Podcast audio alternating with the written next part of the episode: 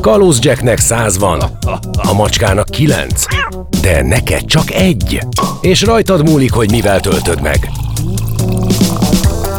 Egy életem magazin műsor Babik Edittel. Utazás, gasztró, well-being. Minden pénteken délután kettőtől a Rádiókafén. Egy életem. Játsza világ összes színével. Sziasztok, kedves hallgatók! Örülök, hogy ma is velem tartotok. A műsorban egy izgalmas szigetországba utazunk az Atlanti-óceán északi részére, Grönland és Skócia közé, a Feröer szigetektől északnyugatra, Izlandra. Bajomi Lázár Dávid helyi idegenvezető kalauzol bennünket, akivel felelevenítjük az ország történelmét, megnézzük a turisztikai látnivalóit, belekostolunk az izlandi ételek ízeibe, és legfőképp megismerhetjük a helyiek élethez való attitűdjét is. Dáviddal online készül a beszélgetésünk, hiszen Izlandon tartózkodik, ott is él, és először is arról kérdezem, hogy miért is választotta lakhelyéül ezt az országot. Én először pont 20 évvel ezelőtt voltam Izlandon, és 9 évvel ezelőtt költöztem ki, 34-szer voltam Izlandon, mielőtt kiköltöztem volna. Idegenvezetőként jártam Izlandra évi többször, és ugye elég, elég megalapozott volt a döntésem, tehát elég jól ismertem az országot, amikor kiköltöztem. Mi az, ami megragadott az országban? Egyrészt ez a, a világ legszebb országa, én voltam 125 országban, és ez a legszebb a világon az összesből. Másrészt az a fajta társadalmi berendezkedés, amit Izlandon van, ez áll a legközelebb az én értékrendemhez. Én a világon mindenhol jól érzem magam, van franciás kötődésem a családom miatt, de nagyon szeretek lenni sok más országban is. De az összes országból Izland az, amelyik a, a társadalma, a politikája, a természete, a gazdasága, oktatás, egészségügy, életminőség, biztonság, közlekedésbiztonság, és még felsorolhatnék 12 más szempontot, hogy ezekből mind a legjobb sok országon a világon, de Izland mindegyiknél egy kicsivel valamivel jobb. Akkor majd ebben a beszélgetésben biztos sok minden kiderül, hogy mik ezek a részletek, amik téged oda vonzottak, de akkor talán menjünk egy kicsit vissza, hogy vajon a vikingeket mi vonzotta erre a vidékre, és nézzük meg, hogy hogyan alakult ki ez a sziget, ez a szigetország. A kialakulási geológiából annyit kell tudni, sokkal fiatalabb, mint a világ többi része. Európa nagy része 600-700 millió éves, Grönland 200 millió éves, Izland nagy része 3 kötője 10 millió éves, de van olyan része Izlandnak, ami csak 1963-ban alakult ki, sőt olyan is, ami a múlt héten.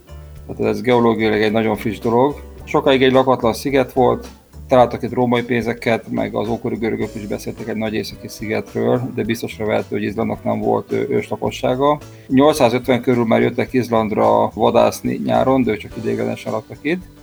Az izlandi honfoglalás 871-ben kezdődött. Az izlandiak ősei alapvetően norvégiai viking férfiak és mai ír és skót területekről származók keltasszonyok. Miért hagyták a vikingek Norvégiát? Ennek több oka volt. Egyrészt a, ugye a vikingek szemben a közhiedelemmel alapvetően nem hajósok és nem harcosok voltak, hanem farmerek. A viking szó, a vik öböl szóból jön, tehát azt jelenti eredetileg, hogy öböl lakó.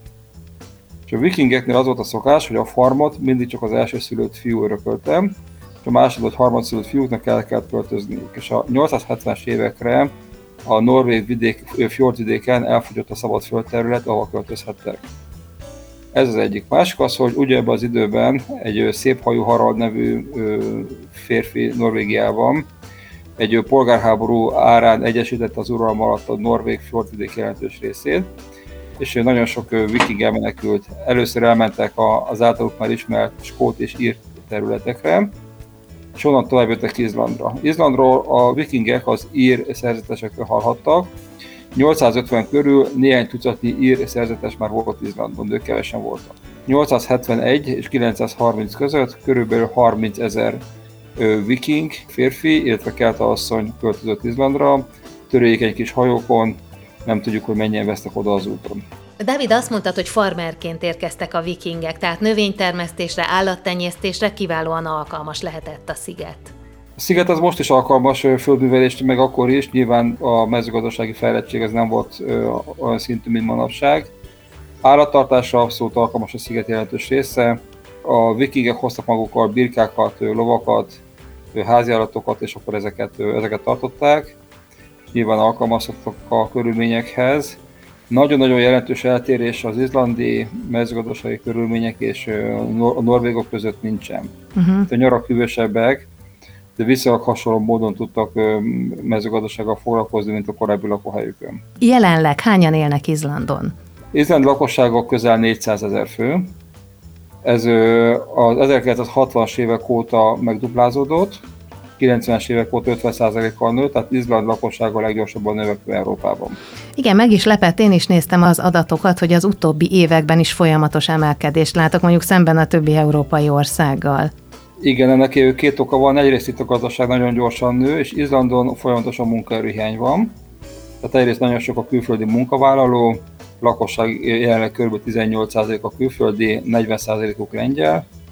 A második és harmadik legnagyobb csoport a litván és a lett, de nagyon sok a, a cseh, szlovák, magyar, román, görög, olasz, francia, spanyol, portugál, meg a világ szintű összes más országából. Magyarok körülbelül mennyien élhetnek? Magyarok körülbelül 500-an vannak Izlandon. 56 őszén Izland elfogadott 50 magyar menekültet, amik hát szinte az első külföldiek voltak Izlandon, a dánokat meg néhány németet leszámítva. És ez az 50-es szám ez megmaradt a 2000-es évek elejéig. 2004 és 12 között van 50-ről 150 emelkedett, majd 12 és 19 között a Covid-ig 150-ről 500-ra. Az idei statisztikák még nincsenek meg, majd pár hét vagy pár hónap múlva lehet tudni, hogy idén év elején mennyi magyar él Izlandon. Itt nem az állampolgárságot tartják számon, hanem a születési országot. Uh-huh. Van egyébként kapcsolat köztetek? Tartjátok a kapcsolatot? Hát ugye manapság a kapcsolat az alapvetően Facebookot jelent, Facebook csoportokat. Egyrészt a magyarok földrajzilag eléggé szétszórva élnek Izlandon, tehát nagyon sokan dolgoznak vidéken. Másrészt az, az, hogy általában a magyarok meg általában mindenki más, itt nagyon sokat dolgozik. Az itt élő magyarok ugyanúgy, mint az itt élő közép- és dél-európaiak, két csoportra oszthatóak. Az egyikben azok vannak, akik ideiglenesen vannak Izlandon, fél évig, egy évig, két évig. Jellemzően vidéken dolgoznak, mert ott a munkadótól kapnak szállást és ellátást. Jellemzően turizmus vendéglátásban dolgoznak, és jellemzően az a céljuk, hogy kevés idő alatt nagyon sok munkával, nagyon sok pénzt spórolnak meg. A másik kategóriában pedig azok tartoznak, akik nem ideiglenesen vannak Izlandon, hanem állandóan, inkább Reykjavik maradtak és nem vidéken, nem a munkadó által biztosított szállás alatt meg a kollégákkal, hanem saját vagy véret lakásukon a családjukkal. Nem csak turizmusban dolgoznak, hanem a gazdaság minden részében, és nem az a céljuk, hogy kevés idő alatt sok munkával sok pénzt spóroljanak meg, hanem az, hogy normál munkamennyiségen normál pénzt keresenek. Említetted, hogy nagyon dinamikusan fejlődik, nő a gazdaság. Legnagyobb szerepet a GDP-ből melyik szegmens harapja ki? Most már egyértelműen a, a turizmus. Izlandon a kb. 400 ezer lakosra mostában kb. évig 2,4 millió turista jött. Hú, hú, hú. Amikor én először voltam Izlandon 2004-ben, 20 évvel ezelőtt, akkor egy évben 350 ezer turista volt. Nagyon gyors növekedés, és a turizmus növekedése az térben és időben is kitoródott, tehát már nem csak nyáron jönnek turisták, hanem egész évben, és nem csak Reykjavikban, hanem az egész országban úgyhogy nagyon-nagyon kevés helyet és időpontot leszámítva így sincsen tömeg. Kettő és fél millió ember érkezik a szigetre, tehát ez hatszorosa az ott lakóknak. Igen. Milyen változások történtek az utóbbi időben, amik elősegítették ezt a dinamikus fejlődését a turizmusnak is? Több összetevője van, egyrészt az országnak nagyon pozitív az ország imázsa, jó az ország marketingje, az emberek a természetet keresik. Izlandon a népsűrűség a legalacsonyabb Európában. A legtöbb európai országban egy négyzetkilométeren átlagosan 100 ember lakik. Izlandon négy. Tehát ez, ez egy nagyon alacsony népsűrűség, az egész világon az egyik legalacsonyabb, tehát a természet az bárhol, bármikor, pár perc alatt könnyen elérhető. A másik az, hogy a, az infrastruktúrát azt alakítják a turizmushoz, tehát például a Covid alatt, amíg egy darabig nem voltak turisták, nem sajnálkoztak az emberek, a kormányzat, bővítették a parkolókat, a turista információkat, az infrastruktúrát, bíztak abban, hogy helyesen, hogy vissza fognak jönni a turisták. Tehát az infrastruktúra, meg az összes hasonló kapcsolódó szolgáltatás folyamatosan alkalmazkodik ehhez. Ami nehezen tart lépést a nagy turista számmal, az a szállodák és szálláshelyek száma. Izlandon a szállodák jellemzően kicsik, drágák, és majd mindig tele vannak, ezért Izlandra nem túlzás indulás előtt 8-10 hónappal előre foglalni, az emberek legyen szobája. Az igen. Arról ugye beszéltünk, hogy mit tett az ország azért, hogy több turista jöjjön. Hogyan fogadják a helyiek egyébként? Ugye mindenhol halljuk, hogy a, az overturizm, a tömegturizmus nagy problémát okoz az országokban, vagy egyes városokban. Hogyan igen. élik meg az ott lakók maguk? Az izlandiak hozzáállás a turizmushoz kifejezetten nagyon pozitív, 80-90 százalék körül a turisták jelenlétének. Ennek több oka van. Egyrészt az, hogy Izland az egy elég elszigetelt ország volt évszázadokon át, még örülnek, hogyha jön hazajú bárki, akár élni, akár turistaként. A másik az, hogy Izlandon az éttermi választék nagyon mérsékelt volt, mondjuk a 80-as években, akkor volt 12 étterem Reykjavikban, most van 100, és az ember perui, vagy etióp, vagy japán, vagy bármilyen ételt akar enni, akkor nagyon jó minőségben talál, és az izlandi gasztronómia is egy elég egyszerű, nem túl kreatív konyhaművészetből olyan színvonalúval fejlődött, hogy ez az izlandi ételek most már az izlandi utazás egyik csúcsát jelent. Tehát nagyon pozitív az izlandi hozzáállása. A másik az, hogy a gazdaságban betöltött szerep a turizmusnak egyértelmű. A turizmus az exportnak számít, az export 40%-át a turizmus adja. Tehát az izlandok pontosan látják azt, hogy ez mennyire sok bevételt hoz az országnak, és hát szemmel látható a a, az ország fejlődése folyamatosan. Előbb említetted a gasztronómiát, és ne szaladjunk el ilyen gyorsan mellette. Tenger közelség az egyértelműen a, a tenger gyümölcseit kínálja fel. Mi az, ami még ételként mondjuk Igen. a mindennapokban és az ünnepnapokon asztalra kerülhet? Úgy fogalmaznék, hogy az izlandi gasztronómia elég szűk választékú volt mondjuk 40 évvel ezelőtt, 30-40 évvel ezelőtt, és most arra kifejezetten kreatív és nagy választékú lett. A két legfőbb alapanyag Izlandon a hal és a bárány. Ugye a hal az nyilván nagyon magát a tengerből, a leggyakoribb hal a tőkehal, de nagyon jó minőségű a lazac is, illetve van egy ö, izlandi halfajta, ami izlandiul blekia, angol árticsár, magyarul szejbling. Ez egy pisztránkhoz hasonló ö, tavi ö, hal, ami nagyon finom. Tehát ezek nagyon jók. A bárányról pedig, ugye a bárányhús valószínűleg az egész világon az egyik legjobb minőségű, semmilyen olyan fagyús íze nincs, amit az emberek más országokban szoktak tartani és ezek, ezek tényleg nagyon, nagyon jó alapanyagok. A harmadik fajta étel, ami nagyon jó minőség, az a marha. Az izlandi marha hús antibiotikum tartalma százszor alacsonyabb, mint az európai átlag. A marha húst alapvetően hamburger formájában fogyasztják, és itt nem mcdonalds kell gondolni, hanem igazi nagyon jó minőségű, friss, egészséges húsból készült hamburgerre kell gondolni. Tudsz esetleg mondani olyan kulináris különlegességet, ami hogy is mondjam, kikerekíti mondjuk egy magyar turistának a szemét, amikor odaérkezik? Igen, hát sok olyan étel van, amelyikről így szeretnek a különböző műsorok beszélni, mint izlandi specialitások, de azért tudni kell, hogy ezeket nagyon ritkán neszik. Az egyik ilyen, ami a középkorban egyébként általános étel volt, manapság már inkább csak turisták eszik, ez a szárított tőkehal. Tehát a halat kirakják egy hónapra szárítani a levegőre, és kb. egy évig fogyasztható marad. Ez egy igen erős szagú szárított halami chipsként vajjal lehet fogyasztani. A másik olyan étel, ami elég különleges, de szintén izlandiak nem eszik, csak nagyon-nagyon kivételesen, ez a rothasztott szápa. Igen, erről hallottam. Ami egyébként nem, nem mondám, hogy rossz, talán kicsit a szalonnára emlékeztet az íze, de hát ezt is inkább turisták fogyasztják, és nem, és nem az izlandiak.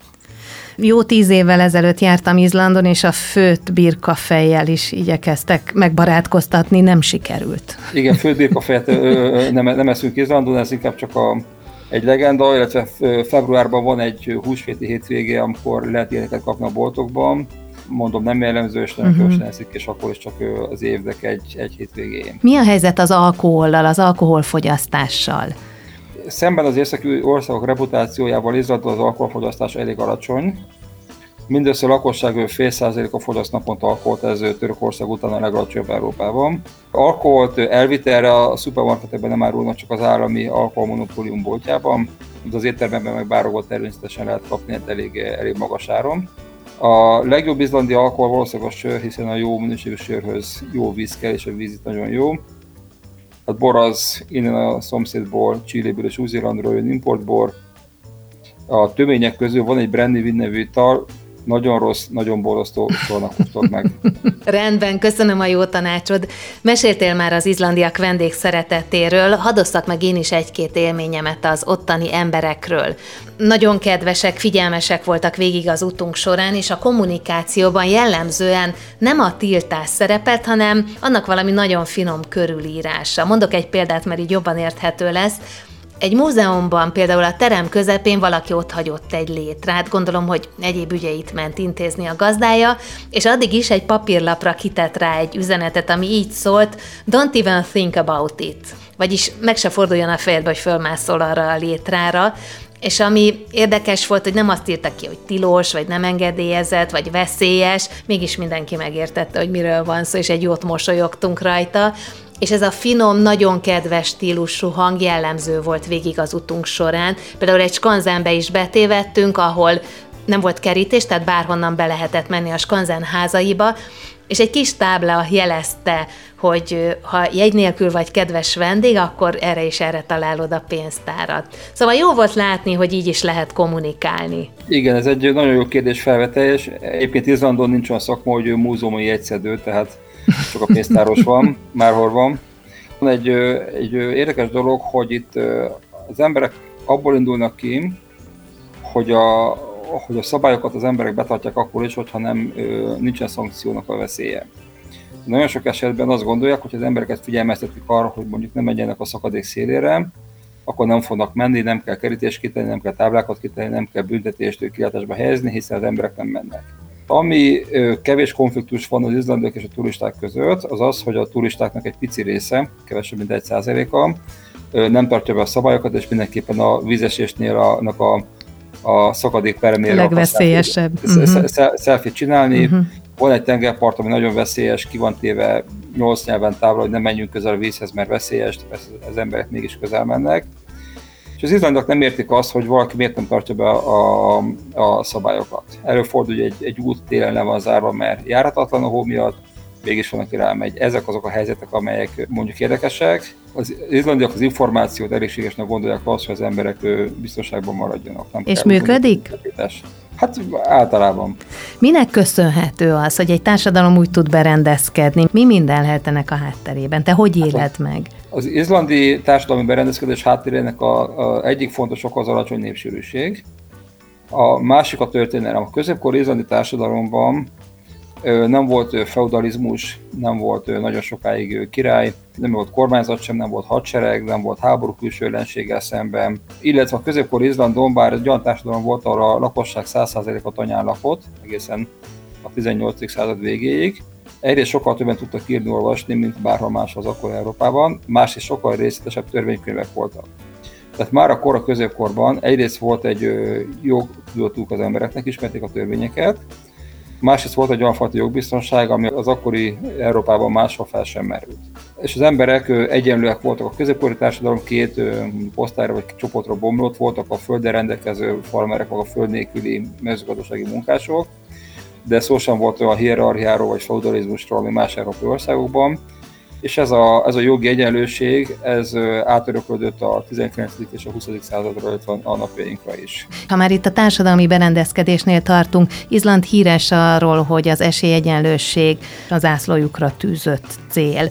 Ezt hogyan éled meg, hogyan látod ott Izlandon? Izlandon egyértelműen a, a legegyenlőbb a nők helyzet a világ összes országából. Itt volt először demokratikusan megválasztott női államfő, jelenleg is női miniszterelnök van, a parlamentben a képviselők jelentős része nő, és a Ez mit jelent? Nő... Körülbelül hány százalék? Utoljára néztem, akkor 41 százalék uh-huh. volt.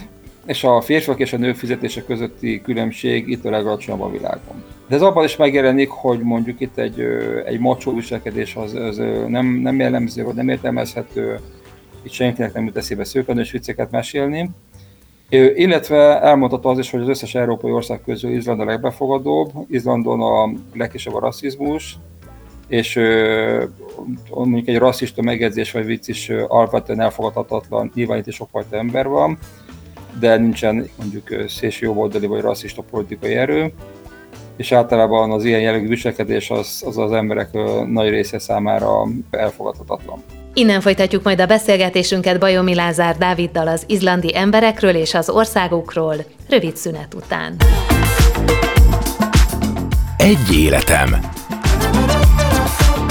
Babik Edit és vendégei a Rádiókafén. Folytatjuk az Egy Életem műsorát, amely ma Izlandról szól. Beszéltünk már Bajomi Lázár Dáviddal a történelemről, a társadalmi berendezkedésről, de arról még nem, hogy mivel töltik szívesen a szabad idejüket az izlandiak. Azt gondolom, hogy szerethetnek könyvet írni és olvasni, mert úgy tudom, hogy van egy olyan mondás a helyiek között, hogy minden izlandinak van egy könyv a gyomrában. Hallottad már ezt a mondást? Ö, nem, ezt így nem, de kétségtelen, hogy Izlandon adják, adták és adják ki a legtöbb könyvet a lakosság számához képest.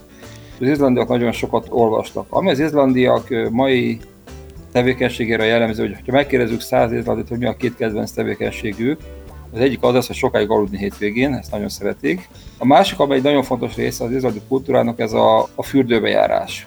Ez olyasmi, mint a fürdeknél a szónázás. Az országban van 130 önkormányzati fürdő 400 ezer lakosra, ugye ez kb. Debrecenben Miskolc lakossága együtt, és ezekben a fürdőkben van forró termálvíz, mindenhol van úszómedence, meg gyerekmedence, meg csúszdákkal, de a lényeg a izlandul helytűrpottűrnek, angol hotpotnak nevezett kis melegvizes medence, tulajdonképpen jacuzzi, az emberek igen jelentős része naponta jár. Ez filléres, az ember vesz egy éves bérletet, akkor egy alkalomra kb. egy euróra jön egy belépő. Nagyon könnyen elérhető, az izlandi lakosság 99%-a számára elérhető 10 percen belül egy ilyen fürdő. Nagyon nagy a tisztaság, és az emberek ott élik a hétköznapi társas életüket, hogy a britek pubba járnak, a finnek szónába, izlandiak ebbe a hotpotot, jacuzzi termálvizes fürdőbe, az egészen pici babáktól a, a nagyon idősekig ott élnek, akár politikai vagy gazdasági találkozókat is tartanak ott. Sőt, az egyik leghíresebb ilyen fürdő a Blue Lagoon is Izlandon található.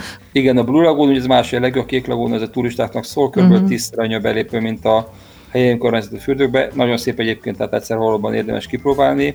Izlandiak nem oda járnak, hanem a saját kis városon belül fürdőjükbe. A könyvekre egy picit térjünk vissza. Ugye említetted, hogy rengeteget olvasnak az izlandiak, és valóban rengeteg könyv jelenik meg Magyarországon is. Rendkívül népszerűek lettek az izlandi krimik. Esetleg van valami információd arról, hogy mi lehet ennek a népszerűségnek az oka? Vagy ennek a termékenységnek az oka? Én azt gondolom, hogy ezek a skandináv krimik külföldön sokszor népszerűbbek, mint belföldön, de ezzel együtt tényleg nagyon-nagyon sok könyv jelenik meg, egyébként nem csak könyv, hanem egészen a Covid-ig Izlandon sokkal több újság jelent meg, mint bárhol máshol a lakosság számához képest. 80-as, 90-es évekig az volt a szokás, hogy az emberek karácsonyra könyvet ajándékoztak egymásnak, és a karácsony estét könyvek olvasásával töltötték. Picit régebben, a 80-as években, amikor Reykjaviknak kb. 80 ezer lakosa volt, akkoriban 13 napilap jelent meg.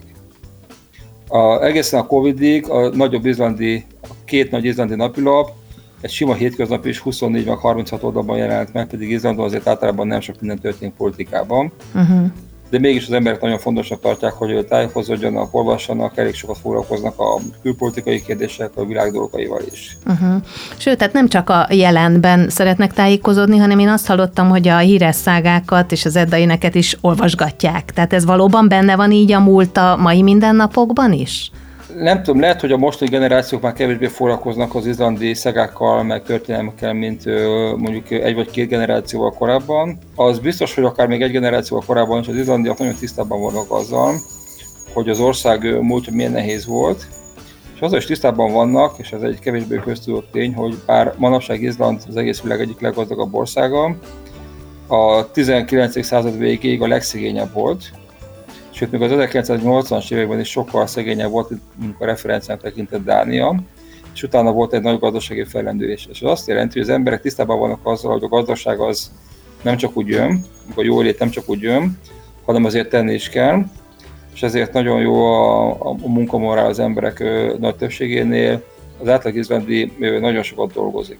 Ha a szabadidős tevékenységre egy picit visszatérhetek, sportpályákat láttam utazásaim közben, és azt üt föl, hogy ezek a sportpályák, ezek élettel vannak teli. Ha este mentem, ha délelőtt, de tényleg munkaidő után is azt láttam, hogy hölgyek, urak fociztak együtt, de gyakorlatilag, mintha minden nap életüknek része lett volna a sport. Valóban aktívak, vagy ez csak egy személyes benyomásom lehetett? Nem, abszolút az izlandiak nagyon sportosak. A gyerekeknél például egészen döbbenetesen nagy arányban fociznak vagy kézilabdáznak. Egyik az, hogy itt iskola kora délután fél kettőkor vagy két óra húszkor befejeződik. Az izlandi iskola rendszerben nincsen házi feladat, tehát az az elfogy a délután a gyerekek szabad idejére van, és a, az elmúlt évtizedekben nagy gondot fordultak a tömegsporthoz használt fejlesztésekre, a gyerekek sportolásának a költségét az önkormányzat fizeti 50%-ban, tehát nem fordulhat elő az, hogy egy gyerek azért nem mer focizni vagy kézilabdázni, mert családnak nincs erre pénze. Illetve az egyesületek bérelni a buszokat, amikor elviszik a gyerekeket az iskolából az edzésre, tehát az sem fordulhat elő, hogy egy gyerek azért nem mer edzésre, mert a szülő nem tud ezt a munkahelyről, hogy elvigye kocsival. Tehát mhm. kifejezetten nagyon tömegesen. És még egy fontos dolog. A gyerekek sportja nem a versenysportról szól, hanem arról, hogy érezzék jól magukat. Mondok egy egyszerű példát, mondjuk van egy foci csapatban mondjuk 50, 50 darab 10 éves gyerek, aki focizik. Vagy egy foci torna. Nem azt csinálják, hogy kiválasztják az öt legjobbat és ők játszanak, hanem csinálnak 10 darab ötfős csapatot, az eredményeket ugyan felírják, de minden gyerek kap ajándékot, focilabdát, vagy hátizsákot, meg érmet. A lényeg az, hogy minden gyerek érezze jól magát sportolás közben. Ha már a gyerekeknél és a szabadidős sportnál tartunk, az iskola rendszerről is mesélj kérlek nekünk. Igen, az elején beszéltünk arról, hogy Izlandon gyorsan nő a lakosság. Ez nem csak a bevándorlásnak köszönhető, hanem annak is, hogy Izlandon sokkal magasabb az átlagos gyerekszám, mint szinte bárhol máshol Európában. Most már kettő alá csökkent, de ugye nagyon sok európai országban 1,3-1,4 az átlagos gyerekszám. Tehát Izlandon sok a gyerek, ami az iskolarendszert illeti, teljesen más elvek vannak, mint a legtöbb más európai országban. Az egyik fontos elv az, hogy a gyereknek ne érje kudarc élmény. A bukás például nem létezik. Az első hét évben nincsen osztályzás sem százalékos, sem értékeléses, sem osztályzatos formában. Vannak szintfelmérők, de ezek csak a tanárnak szolgálnak információ, hogy a gyerekek hol tartanak. Nincsen házi feladat, 8. kori körülbelül, mert úgy gondolják, hogy a délután a szabadidőjé. Másrészt azért, mert ugye az iskolának elvileg egyenlő esélyeket kell biztosítani mindenkinek, és megfigyelték, hogy a házi feladat megléte hozzájárul a társadalmi egyenlőtlenségek újratermelődéséhez, hiszen egy értelmiségi pedagógus szülő jobban tud segíteni a gyereknek a házi feladatban, mint egy bármilyen hátrányos helyzetű családban a szülő. A fogod órákon nem arról van szó, hogy a gyerek hogy tanul, hanem arról, hogy a gyerek hogy érzi jól magát, a gyerek is értékeli, hogy hogy érzi magát az iskolában, és itt is persze előfordult, hogy az erősebb gyerekek bántják a gyengébbeket, de akkor nem azt mondják, hogy ne árulkodjál, hanem arra biztatják a gyerekeket, hogy szóljanak, hogyha bármilyen sérelem éri őket. Az oktatásról térjünk vissza akkor a turizmus területére. Villancsunk fel egy-két olyan helyszín, Dávid, kérlek, amit nem hagyhat ki az Izlandra látogató. Izlandon egy, ugye egy Magyarországnak kb. 10%-a nagyobb ország, és alapvetően kétfajta program jellemző. Egyik az, amikor az ember csak a Reykjavikban marad, és innen megy egész napos kirándulásokra. Ez lehet 3-4-5 napos program, néha egy hetes. A legtipikusabb program az úgynevezett aranykör, ahol megnézzük a Fingveti Nemzeti Parkot, ami a középkori parlament helyszíne volt, illetve az Eurázsia és Észak-Amerika közötti geológiai törés van a helyszínen. Megnézzük egy Lőervet nevű falut, ahol egy hőforrások között egy tóparton, elmegyünk a világhírű gejzírhez, ugye a gejzír a Stroke a világ legmegbízhatóbb gejzír, amelyik minden 3-4-5 percben rendszeresen kitör, és elmegyünk a Gütfoszhoz, az aranyvizeséshez, amelyik az egész világ egyik legszebb, valóban nagyon látványos vizesés. Ezek a természeti szépségek, és ejtsünk szót, említést az épített környezetről is, hiszen nagyon egyedi és érdekes Izland építészete. Reykjavikban abszolút vannak fantasztikus épített emlékek, az izlandiak mindig az egyszerűbb építészetet részesítik előnyben, itt hiába keresnénk barokk templomokat aranyozott Szűz Mária szobrokkal, itt minden az egyszerű formákról szól, nem csak templomról, hanem egy középületről, múzeumról, iskoláról, akár lakásról vagy munkahelyről is legyen szó. Egyszerű színhasználat, egyszerű nagy falfelületek, nagy ablakok, nagy terek jellemzik az izlandi építészetet. A templomok közül a legnagyobb a Hadgrimskirkja Reykjavikban, ami egy bazdat orgonára emlékezhető homlokzata rendelkezik. A másik nagyon különös épület a Hárpa Kulturális Központ, amelyeknek egy nagyon érdekes nagy üveghomlokzata van. A, a belváros közepén van. Ugye, ahogy említetted, az ország belső területén kevésbé élnek, tehát inkább a tengerparti részeken élnek, ebből következik, hogy itt vannak az utak. Nem is nagyon járható a, a sziget belső része? Hát a sziget belső része az izlandi felföld, ami körülbelül az ország kétharmadát foglalja el, csak nyáron járható, akkor csak két olyan út van, amire csak igazi, jól felszerelt terepjáróval lehet fölmenni és megfelelő vezetési tudással, mert nincsenek hidak és a folyókon át kell gázolni, ezt senkinek nem ajánljuk, mert az autók biztosítása erre nem érvényes. Izland körül van egy egyes út, ami körülbelül 5 nap alatt szoktunk rajta körre menni, így lehet megnézni a vidéki látnivalók nagy részét. Most a téli vezetéssel az a gond, hogy itt az út az általában járható, de időnként van a hóvihar vagy a nagy szél, ami nagyon veszélyesé teszi a közlekedést, illetve egy évig 10-12 alkalommal le is zárják az egyes utat fél napra, egy napra, néha hosszabb időre, és akkor valóban nem biztonságos menni, ezért a téli, vagy pontosabban ősztől tavaszig a az egyéni autóvezetés nem ajánlom, mert több éves izlandi vezetési tapasztalat kell ahhoz, hogy az ember nem csak az, hogy télen tudjon vezetni, hanem főleg az, hogy felismerjem, hogy mikor biztonságos menni, és mikor nem. Ez nagyon komplex helyismeret szükséges. És a pszichét is becsaphatja az, hogy hosszú ideig van világos, és azt gondolja az ember, hogy nem fáradt, de már fáradt. Így igaz, nyári vezetésnek meg pont az a hátránya, vagy nehézsége, hogy itt május végétől augusztus elejéig terjedő több mint két hónapos időszakban 24 órás világosság van, és az, aki itt van turistaként, sok, sokszor előfordul, hogy többet vezetnek, mint amennyi biztonságos lenne, mert nem érzik, hogy már késő este van. És ha figyelmes az utazó, akkor menet közben gyönyörködhet az állatvilágban is. Nekem például az egyik kedvencem az ott élő madarak közül a lunda. Egy gyönyörű, szép, vastag, színes csőrű, fehérhasú, fekete hátú madár, de te biztos többet tudsz mesélni róla. A lunda egy olyan madár, ami az év nagy részét a nyílt óceánon tölti, és Izlandon a nyári hónapokban van kb. két-három hónapot, és ilyenkor nyáron is a, a tengerparti sziklák tenger felüli oldalán szokott lenni. A lunda egy halászómadár, amelyik kint az óceánon egy négyzetkilométeres vadászterületen rendelkezik, és egy bukó merülésre akár 7-8 szardini nagyságú halat is ki tud fogni, és csak költeni jön ki nyára. Ha az ember nyár közepén Izlandra, akkor nagy valószínűséggel láthatja ezeket a madarakat, van két-három hely az országban, ahol ezek általában megtalálhatóak. Őshonos szárazföldi emlős állat, egyedül a sarki róka van, én közel 20 év alatt állom, hogy háromszor láttam természetben, tehát ezek nagyobb, ezekben nagyon kevés van. Kelet-Izlandon vannak rénszarvasok, ezek nem őshonosok, hanem a 18. században hozták be őket. Ott lehet be ők látni, főleg télen, amikor közelebb vannak az utakhoz, meg a rakott területekhez, nyáron inkább fölmennek a magasabb hegyekbe. És amit még gyakrabban láthat esetleg a turista, az izlandi póni. Igen, az izlandi ló az egy külön, teljesen külön lófajta, nagyon barátságos, emberrel kedves, türelmes állat, amelyik ugyan nem gyors, de nagyon jól alkalmazkodott a helyi körülményekhez, és akár nagy távolságot is meg lehet vele tenni. És vannak lovasfarmak, ahol szerveznek turistáknak lovastúrákat egy órástól egy hetesig, a nagy többség persze az egy órásra megy, és ez nem is szükséges semmilyen előzetes lovaglási tapasztalat. Mikor ajánlod látogatni a szigetet, mikor menjenek oda, hogyan készüljenek azok, akik most kedvet kaptak ahhoz, hogy útra keljenek? Az, hogy mikor érdemes látogatni a szigetet, az persze attól is függ, hogy az ember mit szeretne látni. Nekem a kedvenc időszakom az a május, illetve a június eleje, mert akkor már közel 24 órás világosság van, de még nincsen nyári főszezon. Ugye július-augusztusban vannak a legtöbben, ekkor a legdrágábbak a szállások, és ekkor érdemes nagyon sok hónappal előre foglalni. De most már ősszel, szeptembertől decemberig is, meg télen, tél elején is nagyon sokan jönnek. Talán a január az a hónap, amikor kicsit kevésbé jók a, a körülmények, vagy az időjárás nagyobb esélye lehet kedvezőtlen, de gyakorlatilag februártól decemberig bármikor lehet jönni. Idegenvezetőként látsz esetleg különbséget abban, hogy honnan érkeznek a turisták? Tehát, hogy mely földrészről érkeznek Izlandra, nyilván ez valamilyen módon orientálja, hogy mi iránt érdeklődnek.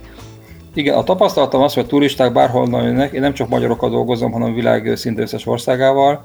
Nagyjából mindenki hasonló célra jön, mindenki szeretné megnézni a látnivalókat, finomokat tenni, ajándékokat vásárolni, jól érezni magát az a tapasztalat, hogy a turistáknak a viselkedésében kevésbé vannak különbségek attól függően, hogy milyen országból érkeznek.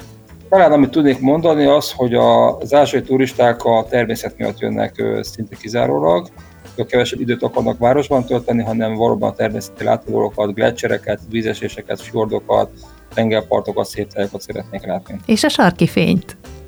És a sarki fényt, igen, igen. Hogy a sarki fény, ez, ez télen van, erről tudni kell, hogy ez soha nem garantált, ez egy olyan időjárás jelenség, ami nem jelezhető előre, hogy mikor lesz. És azt is el kell, hogy mondjuk, hogy legalábbis az én személyes tapasztalatom az volt, hogy szemmel kevésbé volt olyan látványos, mint amikor lefotóztam a, a telefonommal, sokkal szebb színek jöttek vissza. Előfordultak olyan helyzetek, hogy telefonról vagy fényképezőgépről jobban látható, mint szabad szemmel, sokszor látható szabad szemmel is. Mi Izlandon azt szoktuk mondani, hogy ha sarki fényt látjuk, az egy plusz ajándék az izlandi táj szépségein túl. Akkor ezzel a reménnyel is utazhatunk Izlandra. Bajomi Lázár Dávidnak nagyon szépen köszönöm, hogy bemutatta nekünk ezt a csodálatos szigetet. Köszönöm, Dávid! Köszönöm szépen! És tőletek is búcsúzom, kedves hallgatók, aki lemaradt a műsor egy részéről, az meghallgathatja holnap délután három órától az ismétlést, aki pedig a korábbi műsoraimra kíváncsi, az keresse az Egy Életem Spotify podcast csatornámat. További szép napot kívánok, sziasztok! Ez a hátralévő életed első napja. Egy életem. Babik Edit magazin műsorát hallottátok. Megtaláljátok a Rádiókafé 98.hu-n.